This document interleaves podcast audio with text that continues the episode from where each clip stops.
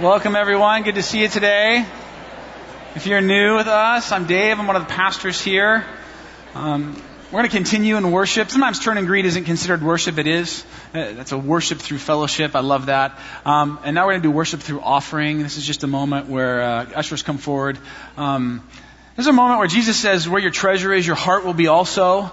And our hearts always want to sort of, because of our sin nature, move away from God. My heart anyway, just constantly sort of drifting away. And we have this opportunity to lead our hearts back to God. One of the ways we do that is through offering, just to remind our souls that our treasure is in Christ, that He's first in our lives. And so worship God as you give. Don't just give. Worship God as you give, and take that opportunity to do that. As we receive the offering this morning, a couple of stories I want to tell you. The first one is just extra and ad hoc because it was just funny, and I can't pass up the chance to share it.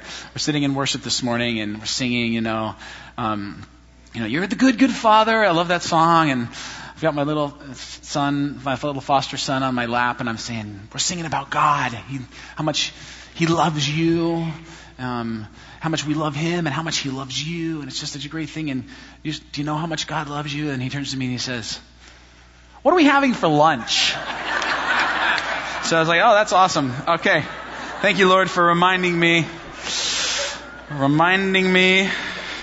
and just bringing me back to reality today. Worship through reality right there. No, hey, just over 3 years ago, I attended Cedar Mill Bible Church, our worship gathering, for the very first time. It was in the first service. I sat right back there on the back row against the wall. And if I can be really honest with you, it was not a great experience. And it wasn't because you guys were bad or because the 9 o'clock service was lame or because Carl's message wasn't amazing. The worship was actually really inspiring. But the emotion I was feeling the entire time I sat there and experienced the community for the first time, if I could summarize it in one word, I just have to say I felt panicked. Absolutely terrified. In fact, I began to feel so overwhelmed that I left church early, which doesn't give any of you permission to do this, but I left church early and I walked out into the lobby and made a beeline through the lobby because it's hard to hide when you're a 6'5" and new guy. And so I go out onto the patio and I'm just looking. I didn't know the campus that well, but I'm just searching for any place that I can be alone. And I finally find this kind of isolated place over in front of the chapel, and I'm standing outside in front of the chapel and I pull out my cell phone and I call my wife, and I'm kind of having this little mini panic attack, and she says, "How's it going?" And I was like, well, I think I'm hyperventilating, if that tells you anything. She had to talk me off the ledge. And as we look back, what we both agree is that was just the beginning of God telling me in that moment, telling us and leading me to say, hey, I'm going to do a new thing with you. I'm going to change the course of your life. And at that point, I was not planning to make that shift. I did not think that's where things were headed. And it was like God intervening in this moment. And all throughout that time period, from that point forward, as I sought God and said, God, what are you trying to say here? I just remember Him saying over and over and over again, if you'll go, I'll do something. And it's just this message over and, oh, if you'll go, I'll do something. And at first God was sort of whispering it to me. And by the end, when I'd asked Him again and again and again, what are you saying, Lord? He was tired of me. He was shouting at me, if you go, I'll do something. And I kept saying, but God, what is the something that you're going to do? That's what I need to know. Because if you read the Bible, God calling you somewhere is actually not the best news ever. It can be, most of the time when God asks people to go or leave or do or follow in the scriptures, it means they're headed towards challenge and suffering and depression and heartache and terrible tragedy that He'll eventually turn to good, but it's not a fun road. And so I'm but where are you taking me, Lord? Where is this headed? And so I kept asking Him, and we all know that is not how God works. He does not always tell us what is ahead. He just says, follow, just come, just trust me.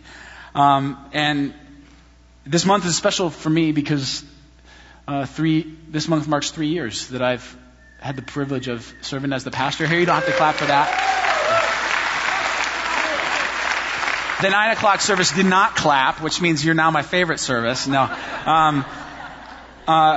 And I have to tell you, I've been thinking a lot because the 3-year anniversary is a big deal, and school starting. I've been thinking a lot about this, and I don't know that I think you guys all know this, but I don't know that I say it enough. I love it here. I love you. I love this church. I never thought that I could love a community of people that's so rotten and messed up as much as I love you. No, I really do. I want you to know that I honestly, with every fiber of my being, consider it to be such an honor and a privilege to serve here as one of your pastors, to serve with the great staff here, and to walk alongside you in knowing Jesus. I truly believe that you have done more for me in these past 3 years than I have even begun to do for you. God has met us in this journey. He's met us in this place. He's met us as a part of this community. I do not believe that I am the same person now that I was 3 years ago. I've been changed, and I'm being changed by the grace and love of Jesus in ways that are really fun and hard, but fun, mostly fun. And not just me. You know, one of the things about being a pastor is your family kind of gets to come along for the ride. And I don't know about you, but when I was a kid, we'd go to church, and then my parents would hang out, and they would talk forever. And my brother and I would be there, and we would be not so patiently waiting, like pulling on my dad's shirt. Come on, Dad, let's go home. I'm starving. And my parents, and we're just begging them to leave so we could get out the door and get out. We just didn't want to be there. And it's like the exact opposite for me. I get here at like 5:30 on Sundays, and by the time we hit 12:30, like, I love you, but I'm tired of you, and I am ready to go. And my kids, and they just don't want to leave. They love being here, and so we say, come on, kids, you have to leave. No, can't we stay? And my wife will just talk in the lobby. In a good way, in a way that I love to see. But I guess I just want to say again, it's a real special thing to raise your children in a community of faith. The place you choose to raise your kids, because this community will have impact on how they see God and their understanding of what it means and what it looks like to follow Jesus. And again, I am so privileged to raise my children to follow Jesus in this community and with you. And I can't say enough about what God has already done. He's done so much in just 3 years, and yet, as I've thought this month and reflected back, I do not think he's finished. I don't think he's finished with me, at least I hope he's not, and I'm sure that he is not done with us. In fact, I believe God is just getting started. And so this morning I want to launch us into a series where we're going to talk about vision. We're going to talk about where we as a church leadership believe God is taking us now, where he's leading us as we walk forward together. And I'll tell you right off the top, one of the things that's great about talking about mission and vision in the church is that you don't start from scratch. We don't just huddle up as staff and elders and leaders and go, all right, what's our new plan? You know?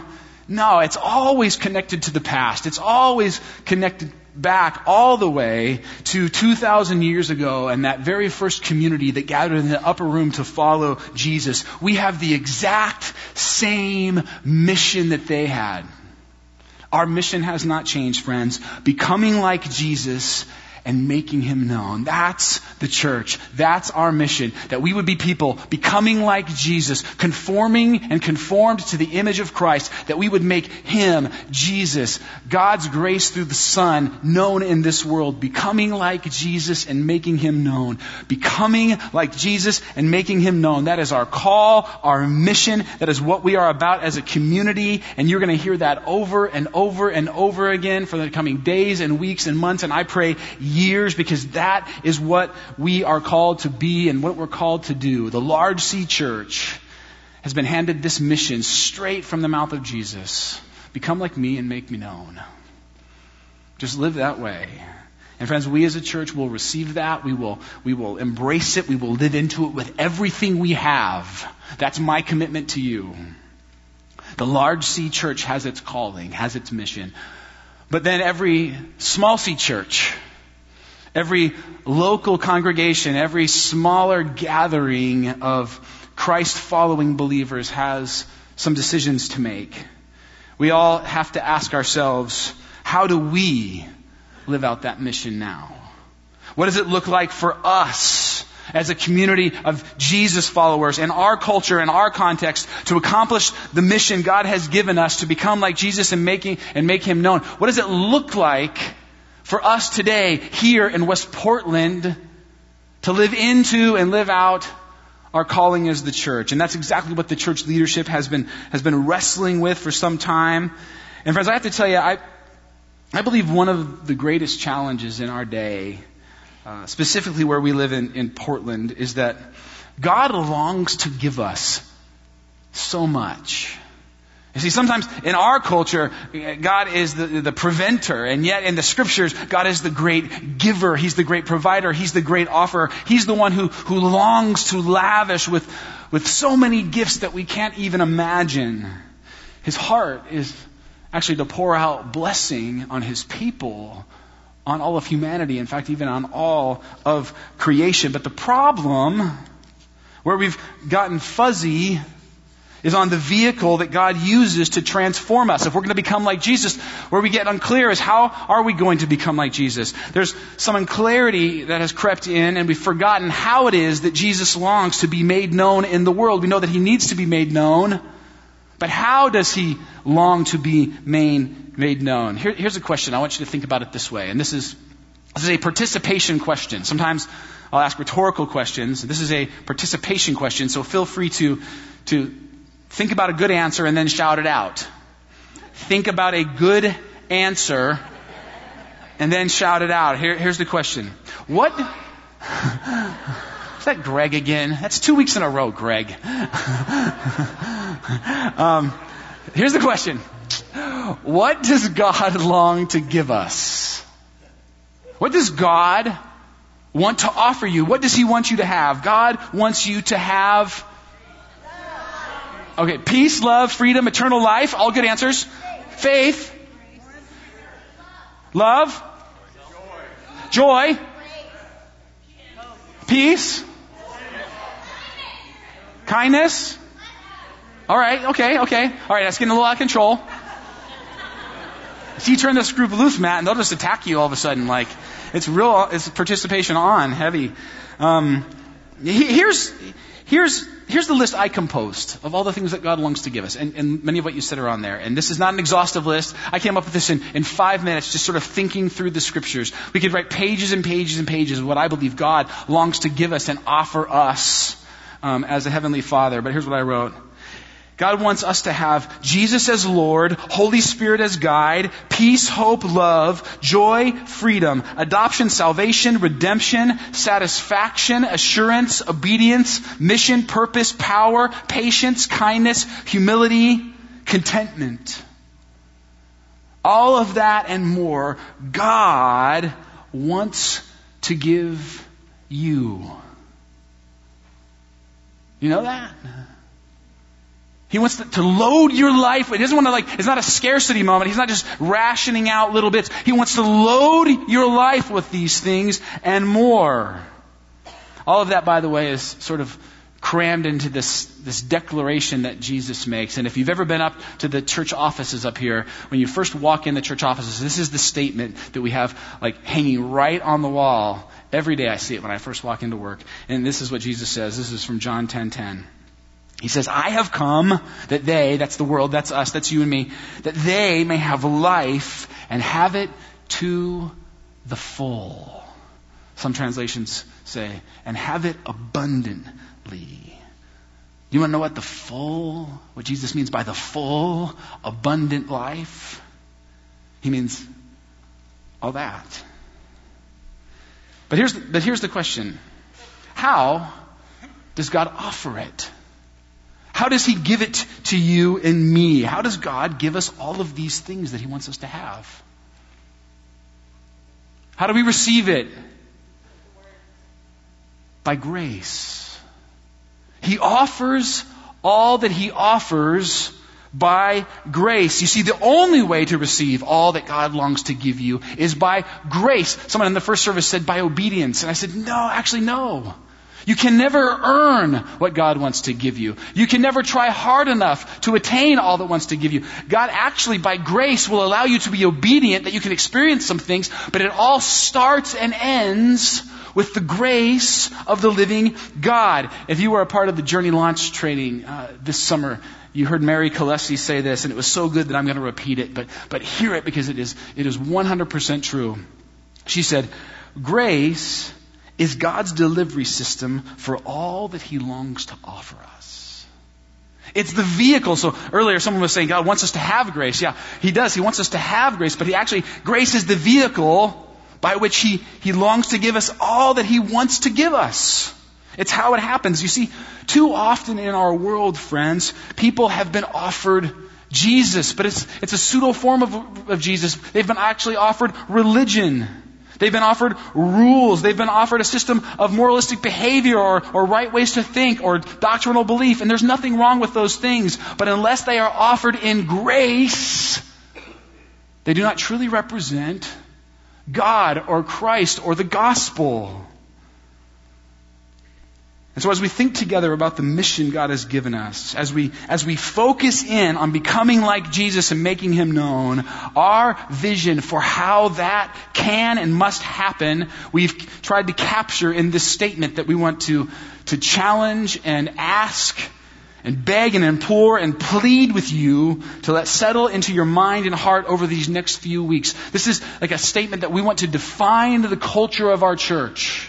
This is a statement that we want to define how it is we will choose to posture ourselves as those who are becoming like Jesus and making him known. This is a statement that we believe captures God's heart, not just for the church, but for our church today in 2016, West Portland. Here it is. Grace-fueled lives for a grace-filled world. Grace-fueled lives for a grace-filled world. That we would be people whose lives are fueled by grace, that we could go out into this world and offer the free grace of Jesus Christ to a world that I believe is dying to know the love and peace and hope and joy and acceptance and adoption and salvation that God offers for free with no strings attached. Grace-fueled lives for a grace-filled world. And let me just talk for a minute about what it means to be grace-fueled. We could talk for weeks about this, but I'm going to touch on it for a minute. You see, sometimes we think of grace as this thing that happened. We got grace in the past. We received it for salvation. That's what grace is good for. I wasn't saved, and then by God's grace, now I am saved. I wasn't in with God, and now I am in with God. Is that true? Yes, but there's so much more to grace than that. Sometimes we think of grace as this thing we need when we blow it.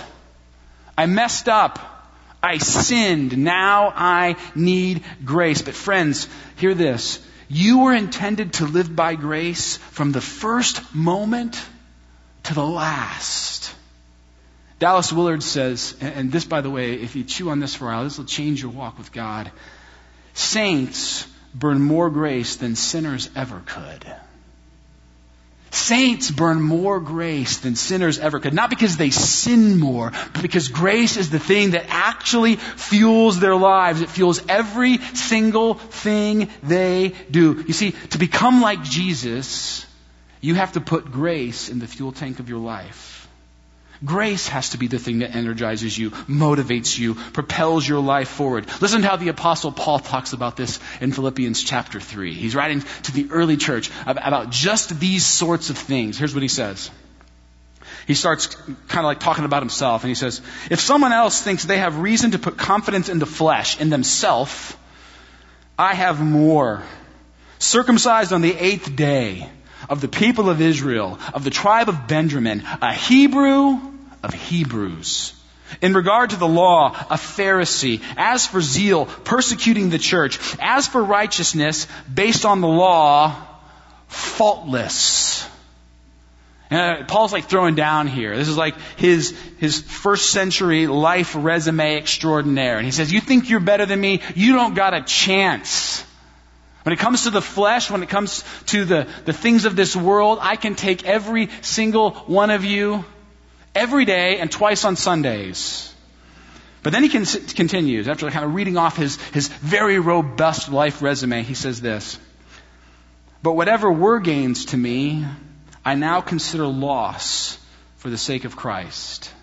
What is more, I consider everything a loss because of the surpassing worth of knowing Christ Jesus, my Lord. What Paul is saying here is, I used to be fueled by the things of this world. My life used to run on a whole lot of other stuff like accomplishment and success and reputation and vocational recognition.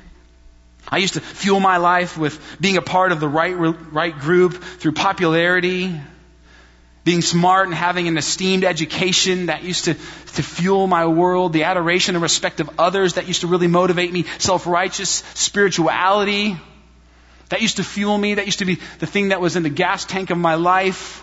All of those things, Paul says, they all used to fuel my life, but they didn't work.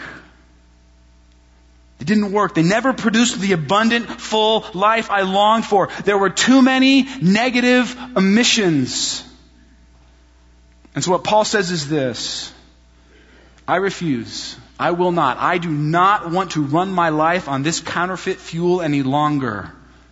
Now, from this point forward, the only thing I want driving me is the grace of God found in Jesus. That's the fuel I'll burn my life on from this point on. Friends, what are you using to fuel your life? What motivates you, drives you, affects your attitudes, determines your decisions, dictates your actions? Let me give you just a couple of examples. Some alternate fuels, if you will. Some things that people in our world often use to fuel their lives. Maybe you'll recognize yourself in this. I do. I do for me. For a lot of Americans, success is the thing that motivates them. You want to succeed at school, at work, at home. So how does that play out? How does it work when you fuel your life with success? When you're running, when you're burning the fuel of success? Well, first of all, if you're success-fueled, you're going to be tempted to work really hard. Not a bad thing, but you might stress yourself out. You might neglect important relationships. You might even be tempted to cheat or cut corners to get ahead, because success is what ultimately matters. Friends, if success is what fuels you, what happens to your self-esteem when you fail? If success is ultimate, if success is the thing you're after, when you fail, what happens then?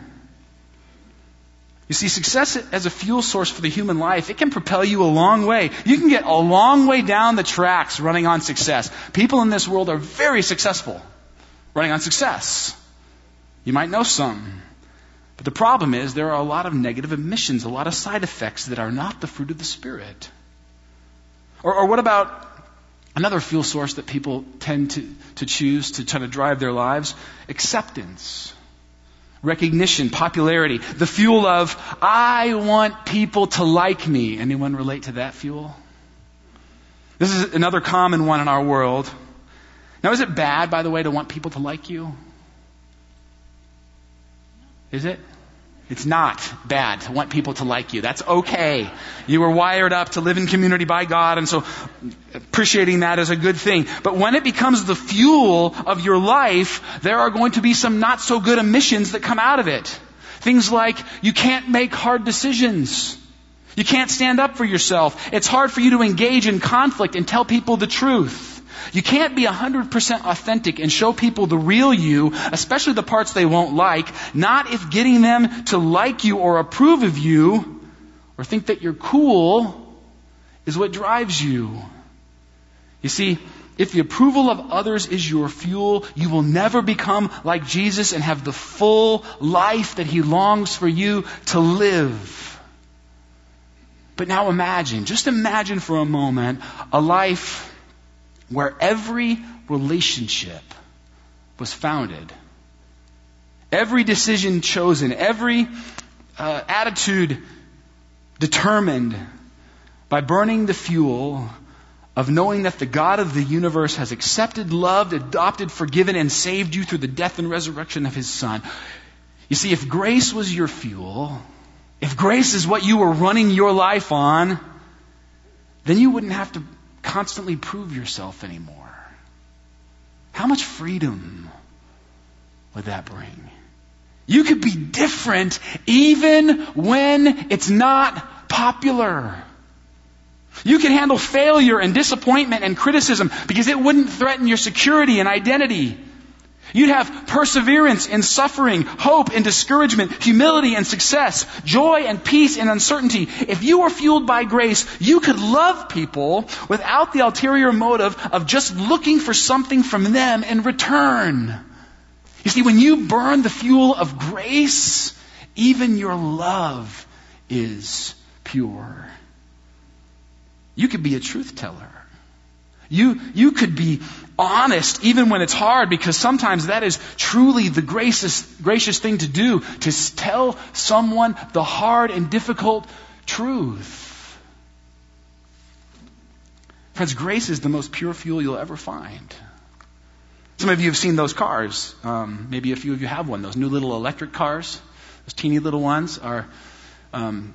Our HR finance director, Anna Russell, has one of those. It's like this bright blue Nissan Leaf. I think, Ron, you got it for her, didn't you? Good job. It like taunts me every time I'm behind her. It has this little sticker on the back. 0 emissions.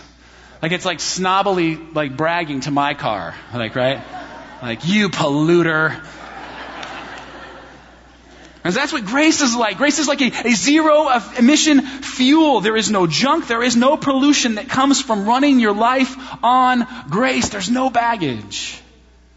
So how? How do we do it? How do we become grace fueled? How can we be a part of creating a grace filled world? What does that look like? Well, in this series, we're going to talk about 3 main ways that we live this out. And in the time we have left, I want to talk about growing faith. How we live out being grace-filled people through growing faith in God. Did you know that all throughout the Scriptures, faith is actually the preeminent mark of the people of God? It's what God's people do. They faith.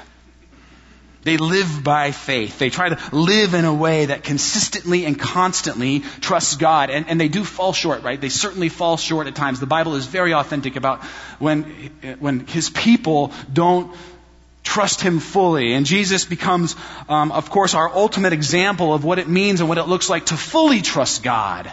But we get glimpses of what it looks like to trust God as we look at His people. And that sounds great, doesn't it? To live by faith, to grow in faith. How many in here, if I said like, do you want to have more faith? Do you want to grow in faith? Do you want to live by faith? I'm guessing like 99% of us in this room would be like, me, pick me. Wouldn't we?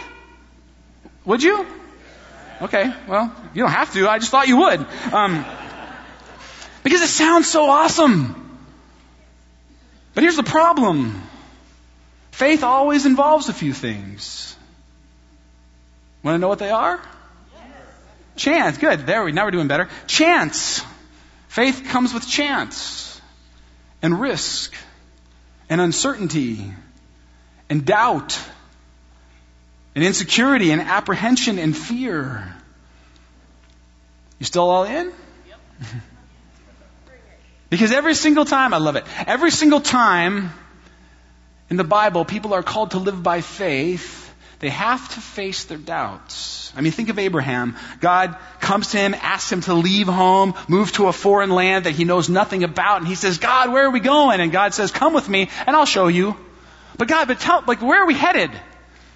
Come, Abraham, just go and I will show you. We'll show you. Along the way, some point we'll get a destination here. But right now, I just need you to follow. Or Noah, God says, I want you to spend decades of your life, not like a few months or even a few years, decades of your life building a boat in the middle of the desert. Now, we've heard that story, right? We know how it ends, and Noah gets saved and everyone else drowns, and it's like, yeah, Noah! I want to be like Noah! Yeah, but you forgot what it was like on like year 23.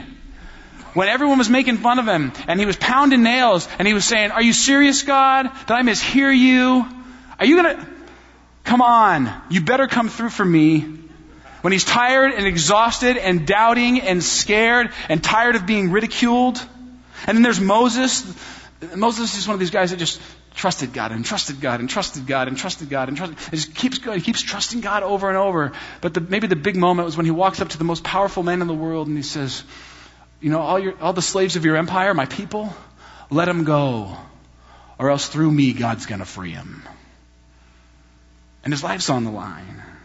And then there's Elijah, like another example, again, a million examples, but Elijah, the prophet who challenges all the hundreds of prophets of Baal. And there's the altar. You remember this story? This is like the best Sunday school story ever. In real life, it was probably a lot worse. But in Sunday school, it was cool. Like, he marches around the altar and he's taunting the prophets of Baal. Can't you make it burn, you know? And then it's his turn and he's dumping water on it. And my favorite part about it, Elijah, is he's talking trash the whole time. You know, which proves that trash talk is biblical if it's for the Lord. And he's just like pouring water on it. And he's like, yeah, let's see how this goes because my God is huge. But I can only imagine, and actually I'm quite certain, that in the back of Elijah's brain, or maybe right in the front, is this thought, oh God, please, I beg you with all that I am, come through for me today. Because you know what happens if that altar doesn't burn? Elijah dies. You think there was some fear and some doubt and some uncertainty? Or Peter, when he steps over the edge of that boat, and again, we all kind of go, if I was there, I'd just be right out. Who doesn't want to walk on water? But there were wind and there were waves and it was dark and all the laws of physics said that water was not going to support Peter. And I wonder how much uncertainty and fear and doubt he had to overcome with that first step. And I guess the question then is why? Why would you do any of that? What on earth would possess someone to take those kind of chances and embrace those that level of risk? To do the things those people did, friends, and have faith in the midst of that kind of uncertainty and apprehension and fear. What in the world would get people to enter into those kind of moments? Here's the truth I want to offer you this morning. The only reason you'll actually choose faith, not sitting in the comfort of a sanctuary, but when you'll actually choose faith in the midst of challenge, is knowing the one you're putting faith in. The only reason you'll ultimately choose faith in the midst of challenge, in the midst of uncertainty, in the midst of doubt and danger and fear is if you know the one you are putting faith in.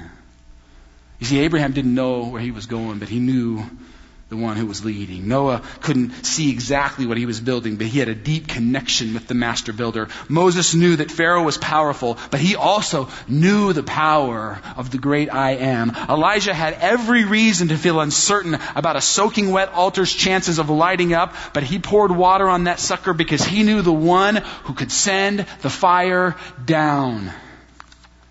Peter had every reason to fear the wind and waves, but he knew the one intimately who was beckoning him out of the boat. You see, friends, here's the deal. Knowing empowers trusting. You know, we talk about faith, and sometimes we think the answer is this, like, I want to have more faith. And so what we're going to do is we're going to rev ourselves all up, and we're going to convince ourselves, I'm going to trust more, I'm going to go out, and I'm going to take the chances, and I'm going to face the fear, and I'm going to lean on God, and we're going to do it. Aren't we, Doug? We're going to do it. Yeah. Like, it's like a football, like preseason, pregame, locker room moment. And that is not what we're saying at all. That is not the message of the gospel or the scriptures in any way. You cannot lean into faith through your own strength. You can only do it by grace, through His strength. You see, here's the deal. Knowing God empowers trusting God. You don't try real hard to trust God more. You get to know Him more, and the more you know Him, the more you'll trust Him. You ever wonder how Jesus could trust God so fully? And then we think about Matt and I were talking about that this week, how Jesus is the pioneer of our faith. He's the one who shows us perfectly. He leads the way for us in what it looks like to wholly and completely trust the Father. And sometimes we think, oh, well, it was easy for Jesus. He was God himself, you know. But when he came to earth and became a human, a man, and took on human flesh, he gives up his omniscience in some way. And so he does not know. He does not have certainty anymore. And so he goes into the grave believing, hoping, knowing on some level that God is going to raise him, but he does not have certainty. There was certainly doubt, and there was fear. Go with Jesus in the garden, and you can see that. So how does Jesus trust God so fully that he'll even go to the grave? He knows God so fully. He trusts him 100% because he knows him 100%. The more we know him, the more we can trust him. So friends, here's the question. Why doesn't the church trust God for more? Why don't we live lives of more extreme faith? Why don't we risk and chance and gamble and rely and bet it all on God more as Christ followers in this world? Why in the heck do we play it so safe? Maybe it's because we don't know him enough. Maybe we haven't connected with him as deeply and intimately as we need to. Cedar Mill, our vision to be a grace-fueled people for a grace-filled world starts with knowing God so deeply and fully and consistently and intimately that our ability to trust him is an ever-increasing reality.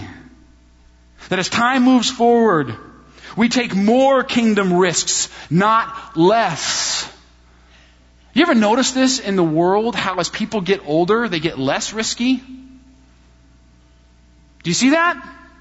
Have you experienced that in your own life? We went boating as a staff a few weeks ago, and I was on a tube behind Pastor Ron's boat, and this reality became very true. I was so much more cautious at 40 than I was at 20. So much more cautious with Ron driving than anyone else in the world. But friends, as we get older, we get more cautious. That is not how it is in the Scripture. Most of the people that trust God for huge, great, enormous, dangerous, scary things are people over 80. Why? Because they've had a lot of years to get to know him. And now they know him real well, so they can trust him for a lot. Friends, I said earlier in the first service, we got a pretty old church. Not that you are old people. Some of you are. Some of you are old, which means you should trust God for enormous stuff. And you better trust God because, the end of life is coming. You have to trust him for the ultimate thing. What I'm talking about as a community, as a body, we have a lot of history. We've been around a long time. We've had a lot of stinking years at Cedar Mill Bible before I was even born to learn to know God and to connect with him deeply and intimately. We should be trusting him more than any other church around. We should be risking more as a community than any other church in our area. Why? We've had a lot of years to know the heart of the Father. My prayer is that we would step into the risky business of trusting God with greater and greater ease because we increasingly know the one in whom we put our faith. This is why individual practices are so key. Individual spiritual practices are just central in the life of a Jesus follower, central in the life of a community of Jesus followers. Not because you get extra credit points for praying or journaling or fasting or doing devotions or reading your Bible. Not because God is keeping tabs on how much or how often you give or serve. None of that matters. No extra points for doing that at all. Here's why you do it. Because when you constantly and consistently connect with God, you get to know him, you get to know his heart and see his character. And when you know him, you can trust him. And when you trust him, you can live a life of ever-increasing, growing faith. And when you live by faith, God can use you for big things. Friends, we as a church are going to raise the temperature of our encouragement and empowerment of spiritual practices around here. We're going to be talking more and more about being a people that more intensely and purposely connect with God significantly on a regular basis. We're going to be talking that in our upcoming series called Emmaus. But this morning I want to talk briefly about another way that we believe you will get to know God and experience growing faith as a part of Cedar Mill. You see, there's always an individual component and a communal component to spiritual growth. There's things that can only happen between you and God together personally. And there are other things that can only happen when you are willing to grow in faith communally, and that is in partnership with others. In other words, friends, we're asking you today, are you willing to take this journey together with at least one other person? Are you willing to reach ahead to someone who can help you? Are you willing to open your life up to a mentor, a person who can come alongside and assist you in taking steps forward on this journey of becoming like Jesus? You see, a mentor can only help you as much as you're willing to expose to that person. Are you willing to be authentic? Are you willing to be transparent? Are you willing to be vulnerable? i.e., I'll not only show you who I am, but I'll let you speak into who I am. And hear me clearly on this, friends. Hear me loud and clear. We'll say this again. I'm sure Matt will repeat this next week. This is not a new church program. We are not launching any new church programs today. Mentoring, a new church program. Nope. This is not Match.com. We will not be pairing you off. Here's what we are after. Here's what we are calling for. A culture at Cedar Mill where the expectation and norm and ever-increasing reality for us as a community is life-on-life encouragement towards knowing God more deeply and trusting Him more fully. That it would just be the norm around here where people say, oh, who's your mentor? Who are you mentoring? Oh, who's helping you grow in Christ? Who's helping you know Him and trust Him more fully? Oh, this person's helping me. I'm helping that person. That's just how we do spiritual life here as a community. That's our goal. That's what we're wanting. Listen to this definition of mentoring that came out of our spiritual formation team. I love it. Some of you heard this at Journey Launch Training, but I'm going to read it. Engaging in spiritual mentoring is to accept, to choose an intentional posture of influence in another's life for the purpose of nurturing spiritual maturity in the life of the other while enjoying mutual encouragement and growth in faith, all to the glory of God and the expansion of His kingdom in both lives. I pointed out in the first service that this is actually the first moment when I read it publicly that I realized that was one long sentence. There's a very Pauline, run-on sentence there. And then Mary Calesi told me in between services that she wrote it that way so that I couldn't cut anything out, which I thought was pretty smart of her. But doesn't that sound amazing? It's hard. It will require some intentionality. It will require some difficulty. There will be painful moments in that. But friends, to have someone come alongside you, to do that with you, for you to come alongside someone else and do that with them, that is how we grow. You want to know God more? You're going to need someone. You're going to need someone. You can't do it on your own. It's going to have to be together. All right, one final story from the scriptures as we close. And this is a story of someone who knew God and trusted Him in some huge ways. A Bible character. It's a story of a guy who understood the power of mentoring, who leaned into that, who reached ahead for someone who was a little ahead of him and who learned from that person and who grew in faith, who knew God more deeply because of another person's willingness to invest in their life. It's a story in the life of a guy named Elisha. And it's a simple story. We all talk about Elijah. There's Elijah and Elisha. And they did it that way just to make it confusing. Elijah was the mentor for Elisha. Elijah, we talked about earlier, he's the guy who marched around and poured water on the altar. He gets all the press in Sunday school. And Elisha gets ignored, even though he did twice as many recorded miracles as his mentor. And there's a moment in the life of Elisha when he's just first getting started as a prophet where there's some kings that get in a tussle. In fact, the king of Israel gets into a little tussle with the king of Moab. Apparently there's a little grazing rights land policy thing going on here where the king of Moab was able to graze his cattle and his sheep and his goats on the hillsides of the king of Israel. And he was supposed to, because of that, pay some taxes to that king. But the king of Moab decides he's not paying the taxes anymore. So the king of Israel gets upset. He says, I'm coming after you, king of Moab. And so he goes to the king of Judah and he says, I'm going after the king of Moab. You want to join me? You want to help me? And the king of Judah says, yeah, let's rally the king of Edom as well. It'll be 3-on-1, and we'll kick his little hiney. They didn't use those kind of words back then. And so they do. They join up, and they move out with their army. And they've got all the artillery, and all the men, and all the strategy, and all the position. They should win this war easily, but they cannot seem to pin down the Moabite army. And so they chase him around. It says this in 2 Kings 3:9. So the king of Israel set out with the king of Judah and the king of Edom. After a roundabout march, that's another way of saying they've been chasing these people all over the place, of 7 days, the army had no more water for themselves or for the animals with them. So they got this great plan. They got this great strategy to defeat this foreign king. And all is going well. It should be an easy win, but then they run out of water. No more water. And an army without water isn't going to do much, is it? And so they go, whoa, what's up? And say, is God not with us? Is he not? So they call in Elisha. Get the prophet. And they call Elisha in. You know what Elisha says? Elisha says, great job, guys. Really good.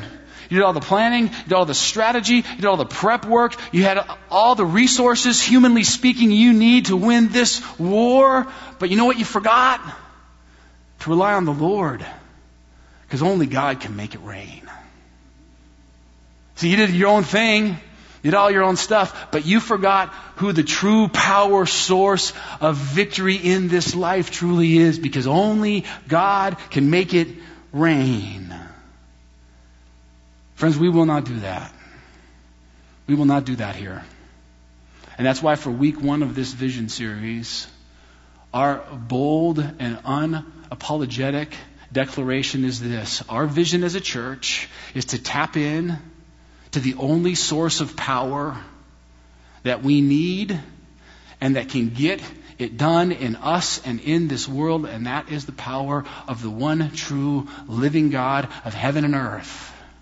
And so our vision is to start here, to know him more fully, more deeply, more intimately, that we could trust him, not ourselves, not our strategies, not our great plans, not our nice building, not anything in our own strength, but that we could trust him for more of what he wants to do in us and through us in this world.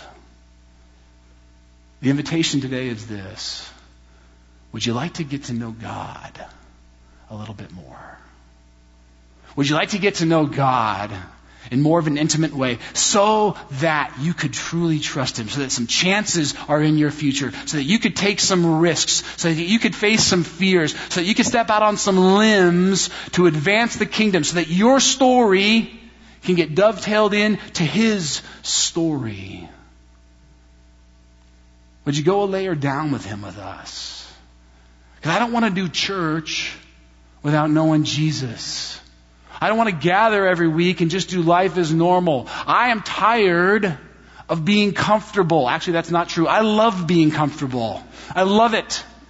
Don't let me be comfortable, and I won't let you. Let's know God, and let's follow him with faith and trust him for all that he has for us. Deal? I'm going to invite you to the table right now.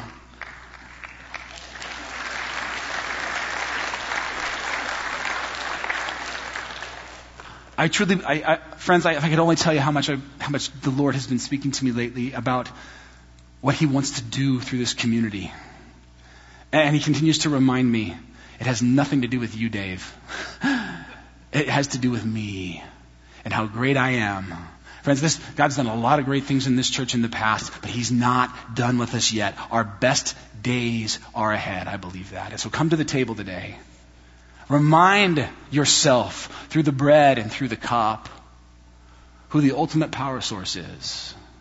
Remind yourself that the only fuel to run your life on is the grace of God found in the death and resurrection of Jesus. Remind yourself of who he is, how trustworthy he is, and then say, Lord, can I know you more? That I could trust you more? That we could take some chances together? And that you could do your work in and through me. Let's pray. Father, thank you for this morning. Thank you for the men and women of the scriptures who faced challenge and fear and doubt and uncertainty and even terror because they loved you and knew you and trusted you so fully. God, that you would help us to become that kind of people, that kind of church. Fuel us not with our own effort, not with our own abilities or talents or skills or ingenuity, but fuel us with your grace, Jesus. Help us to meet you today, Lord. Help us to remember who you are, the all-consuming love you have for us that was displayed on the cross. And God, we'll do our very best to give you all the glory. Let me pray it in Christ's name. Amen.